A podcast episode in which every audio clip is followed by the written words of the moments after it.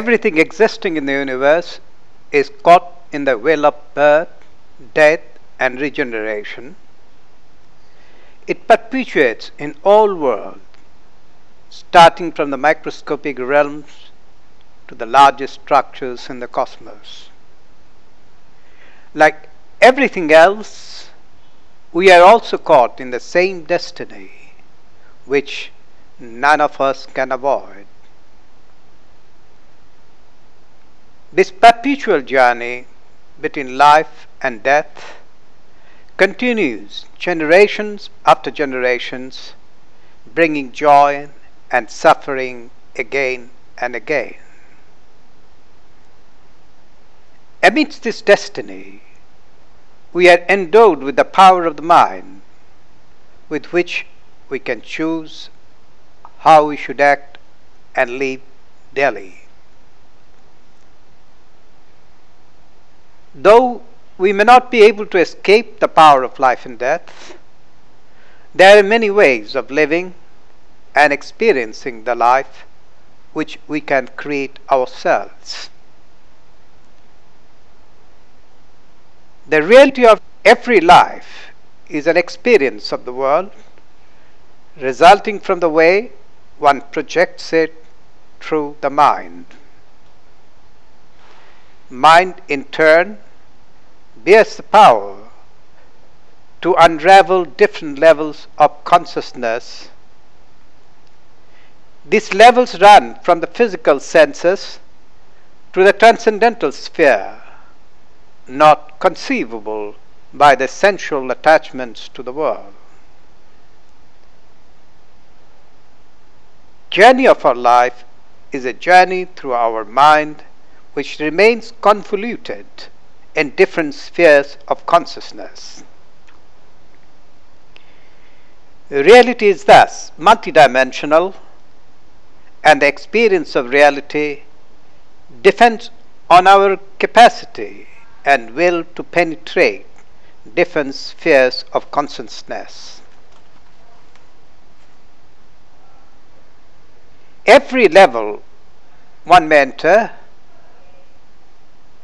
reveals different realms of joy, pleasure, and suffering. The pleasure and suffering arising from the world, attached to the biological needs, are very different from the world of the poets, musicians, and artists engaged in creative pursuits, which are not derived from or conditioned by sensual attachments. Similarly, the paths of philosophers and contemplative people who focus their minds to transcendental relations enter a different level of consciousness and experience a higher path of the journey. It is higher because one needs to strive to attain it. Like a mountain climber, one needs more power and concentration of the mind to lift oneself from the weight of the body and flesh. The higher one ascends towards the peak, the greater becomes the challenges and rewards. The joy, beauty, and so-called suffering receive more glorious meanings. Those who, by keeping mind clear of the illusory nature of the reality, which is derived from the sensual attachments, ascend towards the summit, may be able to connect to the cosmic consciousness in the end. Once this connection is made, reality may be revealed as one with everything existing in the cosmos. The joy, pleasure, suffering gets elevated in a height which brings the experience of love and compassion for all existing beings. One may call this as the enlightened path.